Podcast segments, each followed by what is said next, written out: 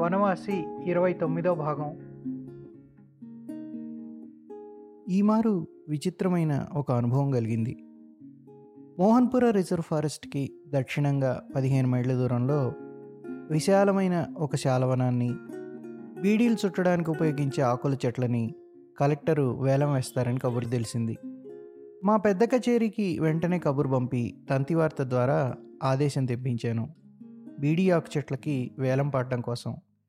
అయితే ముందుగా ఒకసారి ఆ అడవంతా స్వయంగా చూడడం అవసరం. ఏమున్నదో లేదో తెలుసుకోకుండా వేలం పాడడం నాకు ఇష్టం లేదు. ఇటు వేలం రోజు దగ్గర పడుతోంది. తంతి అందిన మరునాడు ఉదయమే బయలుదేరాను. నా వెంట వచ్చే జనం చీకటితోనే పెట్టేబెడా తలకెక్కించుకుని బయలుదేరారు. మోహన్పుర ఫారెస్ట్ సరిహద్దులో కారో నది దాటే సమయానికి వాళ్ళని అందుకున్నాను. నాతో పట్వారీ బన్వారీలాల్ ఉన్నాడు. కారో నది అంటే అది సన్నని కొండవాగు మాత్రమే. మోకాట్లో నీరుంటుంది. రాళ్ల గుట్టల మీదుగా జరజర ప్రవహిస్తూ పోతుంది. మేమిద్దరం గుర్రాలు దిగాం. లేకపోతే నున్నని బొమ్మరాళ్ళపైన గుర్రాల డెక్కలు జారవచ్చు. ఆ ఒడ్డున ఈ ఒడ్డున ఇసుక తెప్పలున్నాయి. వాటిలో కూడా గుర్రాలెక్కి వెళ్ళడానికి వీల్లేదు. గుర్రాల కాళ్ళు మోకాళ్ళ వరకు ఇసుకలో దిగబడిపోవచ్చు. అద్దాటి గట్టి నేల చేరుకునేసరికి 11 గంటలయింది. బన్వారీ అన్నాడు, ఇక్కడే వంటా భోజనం పూర్తి చేసుకోవాలి బాబు. ఈ పైన నీళ్లు దొరుకుతాయో లేదో చెప్పలేం. కారో నదికి ఇరుపక్కల నిర్జనారణ్యం. అయితే మరీ పెద్ద అడవి కాదు. చిన్న చిన్న చెట్లు, కుంద వృక్షాలు, మోదుగు చెట్లు, ఏపి చెట్లు ఉన్నాయి. బాగా దట్టమైన అడవి. రాళ్ళు గుట్టలమయం. ఎక్కడ మనుషుల జడైనా లేదు. ఆహారాధికాలు ఎంత సంక్షిప్తంగా ముగించుకోవాలని ప్రయత్నించినా అక్కడి నుంచి మళ్ళీ బయలుదేరేసరికి 1 గంట అయింది. గంటలు గడిచిపోతున్నాయి కానీ అరణ్యానికి దరి అంతూ కనబడడం లేదు. ఒక పెద్ద చెట్టు చూసి విశ్రాంతి తీసుకోవడం మంచిదనిపించింది. అంతకుముందే 2 అడవి పల్లెలు దాటి వచ్చిన మాట నిజమే. ఒక పల్లె పేరు కుల్పాల్, రెండోది బురుడి.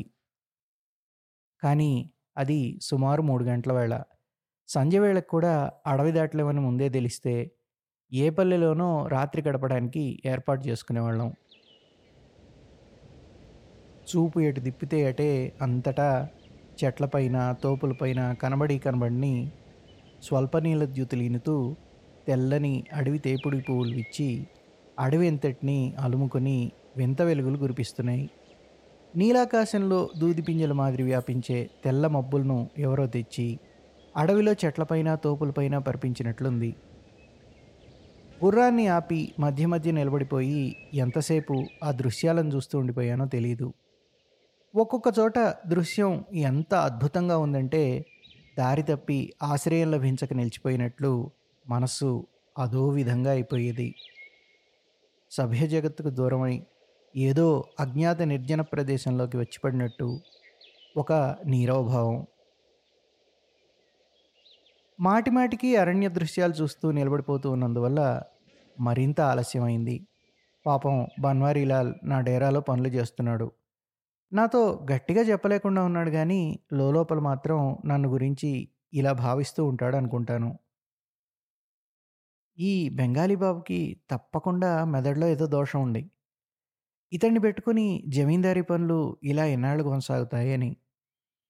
అందరం ఒక పెద్ద చెట్టు కింద దిగి ఆశ్రయం ఏర్పరచుకున్నాం. మొత్తం 8-10 మంది ఉన్నాం. బన్వారీ అందరినీ ఆదేశించాడు, ఒక పెద్ద మంట వేయండి, అందరూ దాని దగ్గరే కూర్చోండి, ఎవ్వరూ ఒంటరిగా ఉండొద్దు. ఈ అడవిలో రాత్రివేళ అనేక ప్రమాదాలు. చెట్టు కింద క్యాంప్ చైర్ వేసుకుని కూర్చున్నాను. పైన ఎంతో ఎత్తులో ఆకాశం. ఇంకా చీకటి పడలేదు. దూరంలోనూ దగ్గరలోనూ కూడా అడవితేవిడి పువ్వుల గుత్తులు అనంతంగా ఉన్నాయి. క్యాంప్ చైర్కి అందుబాటులోనే సగం ఎండిపోయి బంగారు రంగులోకి మారిపోయిన ఎత్తైన గడ్డి మొక్కలున్నాయి. ఎండకి కరకర ఎండిన మట్టి వాసన, ఎండుగడ్డి వాసన, ఒక రకం అడవి పువ్వుల పరిమళం, దుర్గప్రతిమకు అంటించే డాగురేకు వాసన మాదిరి. నిర్నిబంధమైన ఈ వన్యజీవనం వల్ల ఏదో విముక్తి భావం, ఆనందం అనుభూతమవుతున్నాయి. ఇటువంటి నిర్జన నిస్తబ్ద మహారణ్య ప్రాంతపు ఏకాంతంలోనే తప్ప ఇటువంటి అనుభూతి లభ్యం కాదు. ఈ అనుభూతిని చవిచూడని వారికి ఈ విముక్త జీవితానందాన్ని మాటల్లో బోధపరచడం కష్టం. ఓ కూలీ వచ్చి పట్వారీతో చెప్పాడు, కొద్ది దూరంలో అడవిలో ఎండురెమ్మలు విరిచి తేవడానికి వెళ్ళగా అక్కడ ఏదో చూశాట. ఈ చోటు మంచిది కాదు, ఇది దేవతలు భూతాలు ఉండే చోట్లా ఉంది, కాబట్టి తక్షణం ఇక్కడి నుంచి డేరా ఎత్తివేయడం మంచిది అని.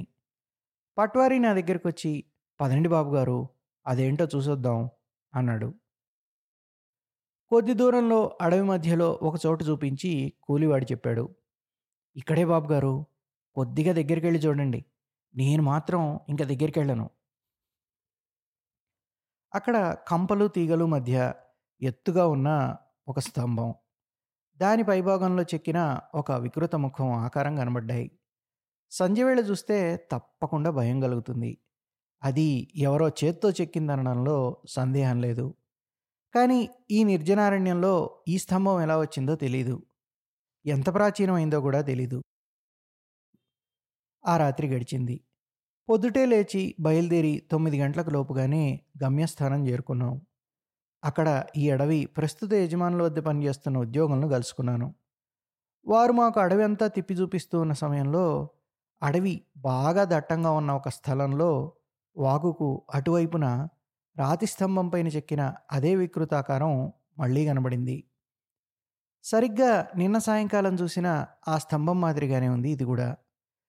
నాతో బన్వారీలాల్ పట్వారీ ఉన్నాడు. అతనికి చూపించాను. అడవి యజమానుల ఉద్యోగులు ఇక్కడి వాళ్లే. వాళ్ళు చెప్పారు, ఇటువంటివి ఈ ప్రాంతంలో ఇంకా 3-4 ఉన్నాయని. అన్నీ అడవిలోనే ఉన్నాయి. ఈ అడవంతా పూర్వం ఒక అడవి జాతికి చెందిన రాజ్యం. ఇవి వాళ్ళు తయారు చేసినవే. వాళ్ళ రాజ్యానికి సరిహద్దులు నిర్దేశించే స్తంభాలివి. ఇదేనని నిర్ధారణగా నీకెలా తెలుసు? చిరకాలం నుంచి వింటున్నదే బాబు. అదీగాక ఇప్పటికీ ఆ రాజుల వంశస్థుడు ఇక్కడే ఉన్నాడు. నాకు చాలా కుతూహలం కలిగింది. ఎక్కడా అని అడిగాను. అతడు వేలుతో ఒకవైపు చూపి చెప్పాడు, అక్కడ ఉంటాడు. అతడంటే ఈ ప్రాంతంలో అందరికీ భక్తి. ఉత్తరాన హిమాలయాల నుంచి దక్షిణాన ఛోటానాగ్పూర్ వరకు, తూర్పులో కుశీనది మొదలు పడమట ముంగేర్ వరకు ఈ మధ్య ఉన్న సమస్త పర్వత అరణ్య ప్రాంతాలన్నీ అతని పూర్వమనుషుల రాజ్యంలో ఉండేవని విన్నానండి. అప్పుడు జ్ఞప్తికొచ్చింది, ఇదివరలో ఒకసారి కచేరీలో గనోరి తివారీ అవి ఇవి చెప్తూ ఈ ప్రాంతపు ఆదిమజాతి రాజవంశస్థుడు ఇప్పటికీ ఉన్నాడని చెప్పాడు. ఇక్కడ ఎంతమంది కొండజాతులు వారు ఉన్నారో వాళ్ళందరూ ఇంకా అతడినే రాజుగా ఎంచుకుంటారని చెప్పాడు. ఇప్పుడు అది జ్ఞప్తికొచ్చింది. ఇక్కడి ఉద్యోగి పేరు బుద్ధు సింగ్. తెలివైనవాడు. ఇక్కడే చాలా కాలం నుంచి ఉండి పనిచేస్తున్నాడు. ఇక్కడి అడవులు కొండలు గురించిన చరిత్ర అతనికి బాగా తెలుసునని బోధపడింది. బుద్ధు సింగ్ చెప్పాడు, మొఘల్ పాదుషాల కాలంలో వీళ్ళు మొఘల్ సైన్యాలతో యుద్ధం చేశారు.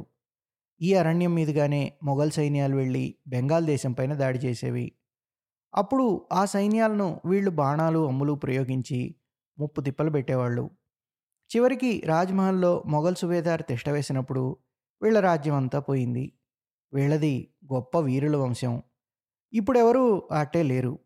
ఇంకా మిగిలిన వాళ్ళు కూడా 1862లో సంతాల్ విప్లవంతో అంతరించిపోయారు. సంతాల్ విప్లవ నాయకుడు ఇప్పటికీ ఉన్నాడు. అతడే ఇప్పుడు రాజు. పేరు దోబ్రు పన్న వీరవర్ధి. బాగా వృద్ధుడు, బొత్తిగా పేదవాడు. కానీ ఈ ప్రాంతంలో ఆదిమజాతుల వాళ్ళందరూ ఈనాటికి అతడినే రాజుగా గౌరవిస్తారు. రాజ్యం లేకపోయినా అతడు రాజుగానే ఉన్నాడు. అది వినగానే ఆ రాజును చూడాలని నాకు గట్టి కోరిక కలిగింది. రాజసందర్శనం కోసం వెళ్ళేటప్పుడు నజరానా ఏదో తీసుకువెళ్ళడం మంచిది. ఎవరికి ఎంత గౌరవం ఉచితమో అది ఇవ్వకపోతే కార్యహాని సంభవిస్తుంది. కొన్ని ఫలమూలాలు, 2 కోళ్ళు 1 గంట వేళ దగ్గరలోని ఒక అడవి పల్లెలో కొన్నాను. ఇక్కడ పని చూసుకుని 2 గంటలు అయ్యేసరికి బుద్ధు సింగ్తో అన్నాను, పద రాజాని చూసొద్దామని. బుద్ధు సింగ్కి అంత ఉత్సాహం ఉన్నట్టు కనబడలేదు. మీరక్కడికేం పెడతారు బాబు, మీ బోటివారు చూడదగిన వాళ్ళు గారండి, అనాగరికులైన కొండజాతులకు రాజు. రాజైనంత మాత్రాన సమాన స్థాయిలో మాట్లాడదగినవాడా? అతడు అటువంటి వాడు కాడండి అన్నాడు. అతని మాట పెడచెవిని పెట్టి నేను పట్వారీ బన్వారీలాల్ కలిసి రాజధాని వైపు బయలుదేరాం. అతన్ని కూడా వెంట పెట్టుకు వెళ్ళాము. రాజధాని బొత్తిగా చిన్నది. మొత్తం అంతా కలిపి 50 ఇళ్ళుంటాయి. చిన్న చిన్న మట్టి ఇళ్ళు, పెంకులు కప్పారు, మన్ను దట్టంగా పూసి గట్టిగా కట్టారు. గోడల మీద సర్పాలు, పద్మాలు, లతలు మొదలైన చిత్రాలున్నాయి. చిన్నపిల్లలు తిరిగి ఆడుకుంటున్నారు, ఆడవాళ్ళు ఇంటి పనులు చేసుకుంటున్నారు. బాలబాలికలు, యువతులు, వారి దేహాలు బాగా పుష్టిగా దృఢంగా ఉన్నాయి. ఆరోగ్యం ఉట్టిపడుతోంది. ముఖాలు అందంగా ఉన్నాయి. చిత్రమైన ఒక లావణ్యం వారిలో కానవస్తుంది. అందరూ విస్తుపోయి మా వంక చూస్తూ నిలబడిపోయారు. బుద్ధూ సింగ్ ఒక స్త్రీని పిలిచి, రాజాగారు ఎక్కడే అని అడిగాడు. నేను చూడలేదండి, అయినా ఇంకెక్కడికి పెడతారు, ఇంట్లోనే ఉంటారండి అని ఆమె జవాబిచ్చింది. గ్రామం ప్రవేశించగానే బుద్ధూ సింగ్ వైఖరిని బట్టి నాకు బోధపడింది రాజప్రాసాదం సమక్షంలోనే ఉన్నామని. మిగతా ఇళ్లకి రాజగృహానికి తేడా ఒక్కటే కనబడింది. రాజగృహానికి చుట్టూ రాళ్లు బేర్చిన పొట్టి గోడ ఒకటి ఉంది.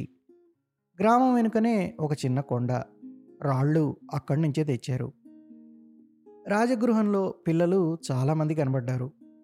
కొందరు మరీ పసిపిల్లలు. వారి కంఠాలలో పూసదండలు, ఎర్రనివి, నీలిరంగువి అడవి పండ్ల గింజల దండలో ఉన్నాయి. ఒకరిద్దరు చాలా అందమైన వాళ్ళు కనబడ్డారు. 16-17 ఏళ్ల పడుచోక ఆమె బుద్ధూ సింగ్ పిలుపు విని బయటకు వచ్చి మా వంక చూసి నిశ్చేష్టితురాలై నిలబడిపోయింది.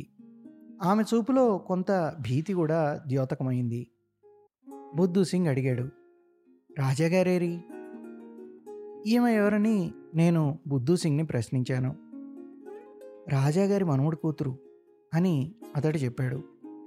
రాజు దీర్ఘాయుష్మంతుడైనందువల్ల ప్రౌఢవయస్కులైన వారసులు అనేక మందికి సింహాసనం అధిష్ఠించే యోగం లేకుండా పోయిందని తెలుస్తూనే ఉంది. ఆమె ఇలా చెప్పింది, నా వెంట రండి, పర్వతం దిగువ రాతి మీద పెద్దయ్య కూర్చునున్నారు. నమ్మొచ్చు, నమ్మకపోవచ్చు, కానీ నా మనసులో ఒకటి మాత్రం తట్టింది. మాకు దారి చూపుతూ ముందు నడుస్తున్న యువతి రాజకన్య అనడంలో సందేహం లేదు. ఆమె పూర్వపురుషులు చిరకాలం ఈ అరణ్య ప్రాంతం అంతటిని పరిపాలించినవారు. ఆ వంశానికి చెందింది ఆమె. ఆ అమ్మాయి పేరు అడగబోయ్ అన్నాను. ఆమె పేరు భానుమతి అని చెప్పాడు బుద్ధూ సింగ్. చక్కని పేరు, భానుమతి, రాజకన్య భానుమతి. భానుమతి చక్కని ఆరోగ్యవంతురాలైన జవ్వని, మంచి పుష్టైన దేహం, మంచి సౌష్ఠవం, ముఖంలో ధీరలావణ్యం ఉన్నాయి. అయితే ఒంటిపై బట్టలు నాగరిక సమాజంలో వలె మానం కాపాడే విధంగా లేవు. కేశములు చిరాగ్గా చెదిరి కరకెక్కినవి. కంఠాన పూసలు గింజలు గుచ్చిన హారం, శంఖాలు చిల్లంగి పెంకులు కూర్చిన దండ. దూరంలో ఒక పెద్ద పాశుపత వృక్షం చూసి భానుమతి చెప్పింది, మీరు వెళ్ళండి, పెద్దయ్య ఆ చెట్టు కింద కూర్చుని పశువుల కాపలా కాస్తున్నారు అని. పశువుల కాపలా? ఆశ్చర్యపడ్డాను. ఈ దేశమంతటినీ పరిపాలించే రాజు, సంతాల్ జాతుల విప్లవానికి నాయకుడు దోబరు పన్న వీరవర్ధి పశువుల కాపలా కాస్తున్నాడా? ఇది అడిగేలోగానే ఆమె వెళ్ళిపోయింది. మేము ముందుకు వెళ్ళాము. చెట్టు కింద కూర్చుని పచ్చి మధ్య ఆకులో పొగాకు చుట్టి ధూమపానం చేస్తున్న ఒక వృద్ధుని చూసాం. అక్కడ బుద్ధూ సింగ్ సలాం రాజా సాహెబ్ అన్నాడు. రాజా దోబరు పన్న వినడమైతే చక్కగానే విన్నాడు, కానీ చూపు సరిగా ఆనలేదనుకుంటాను. ఎవరు? బుద్ధూ సింగ్ కాదు కూడా ఎవరు అని అడిగాడు.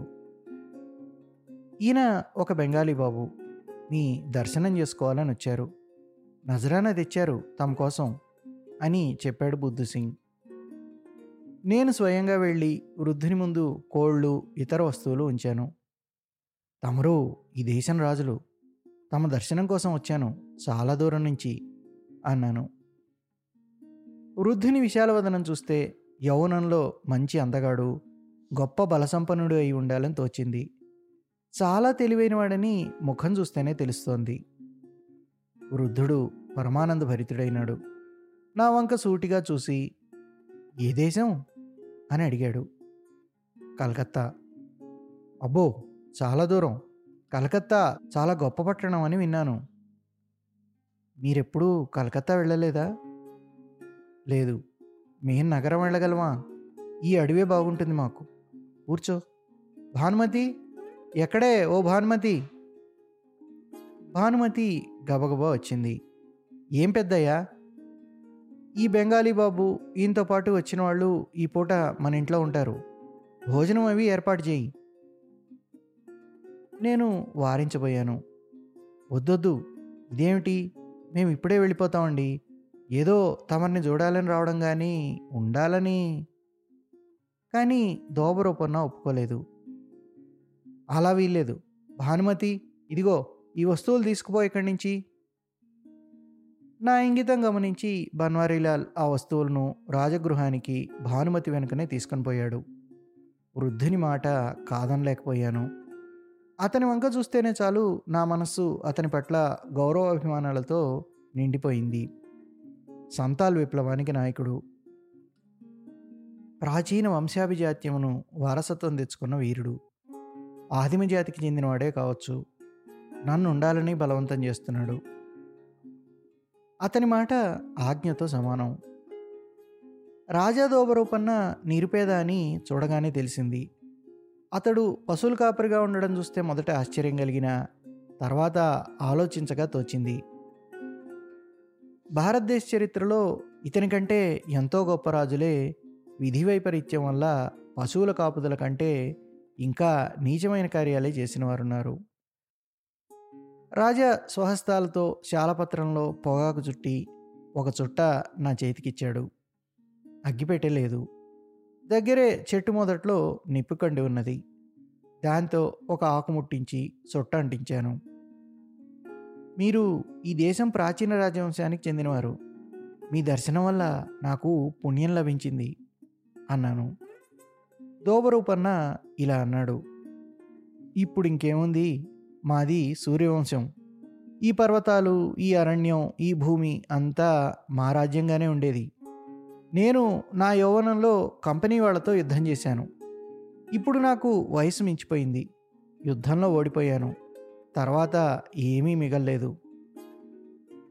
ఈ అరణ్య ప్రదేశం మినహా బయటి ప్రపంచం సంగతులేవి దోబరు పన్నకి తెలుసునని తోచదు.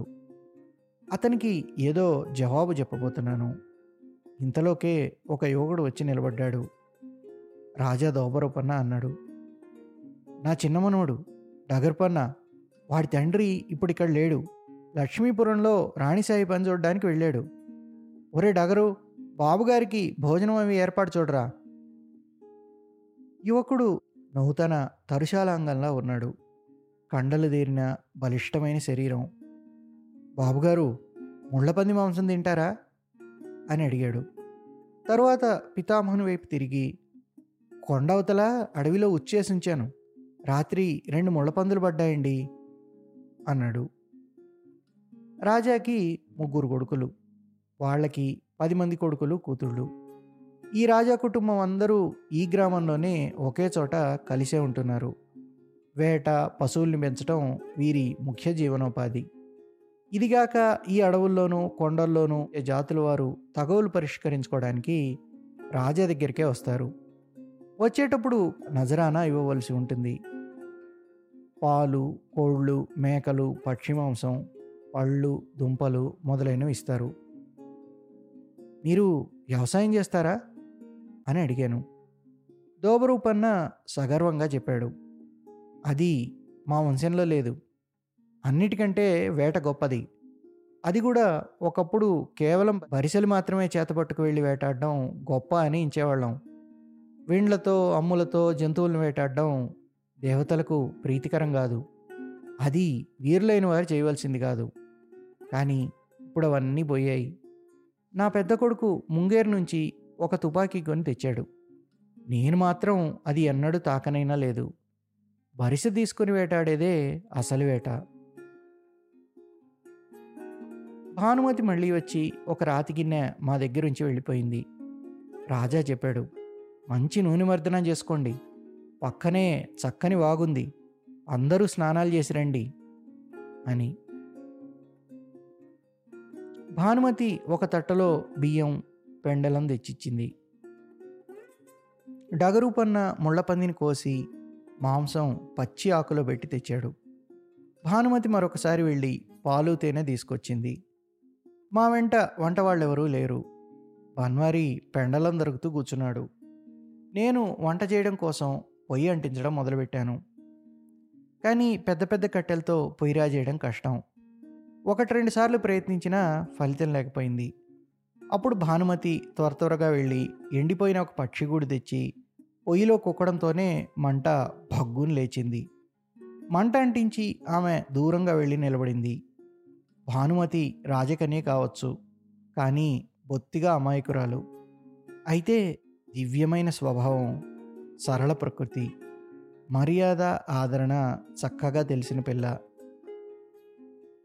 రాజా దోబరు పన్న అస్తమానం వచ్చి వంటగది గుమ్మం దగ్గర కూర్చుంటూనే ఉన్నాడు. అతిథికి ఎక్కడ ఏ లోటు వస్తుందోనని కనిపెట్టి చూస్తున్నాడు. భోజనాధికం ముగిసిన తర్వాత అన్నాడు, మా ఇల్లు అంత పెద్దది కాదు, మీకు చాలా ఇబ్బంది కలిగింది. ఈ అడవిలోనే కొండపైన మా పూర్వీకుల బ్రహ్మాండమైన భవనాల చిహ్నాలు నేటికి కనబడతాయి. మా తండ్రి గారు చెప్పగా విన్నాను, అతి ప్రాచీన కాలంలో అక్కడ మా పూర్వపురుషులు నివసించేవారని. ఆ రోజులు, ఆ కాలము, ఈనాడేముంది? మా పూర్వపురుషులు ప్రతిష్ఠించిన దేవత కూడా ఇప్పటికీ అక్కడే ఉంది. అయితే మనం ఒకసారి అక్కడికి వెళ్ళి చూడడానికి ఏమైనా అభ్యంతరం ఉంటుందా రాజాసాహెబ్ అని అడిగాను. దానికి అభ్యంతరం ఏముంది, కానీ చూడడానికి ఇప్పుడు ఏమంత విశేషం లేదక్కడ. ఒరే డగరు, మాతో కూడా రా. నేను వృద్ధుని వారించాను. 92 ఏళ్ల వృద్ధుని కొండ ఎక్కించి బాధ పెట్టడం నాకు ఇష్టం లేకపోయింది. కానీ అతడు నా మాట వినలేదు. నవ్వుతూ అన్నాడు, ఆ కొండ నేను ఎలాగో ఎక్కక తప్పదు. అదే మా వంశస్థుల సమాధి స్థలం. ప్రతి పూర్ణిమకు మేము అక్కడికి వెళ్ళేదే. పదండి, మీకు ఆ స్థలం కూడా చూపిస్తాను.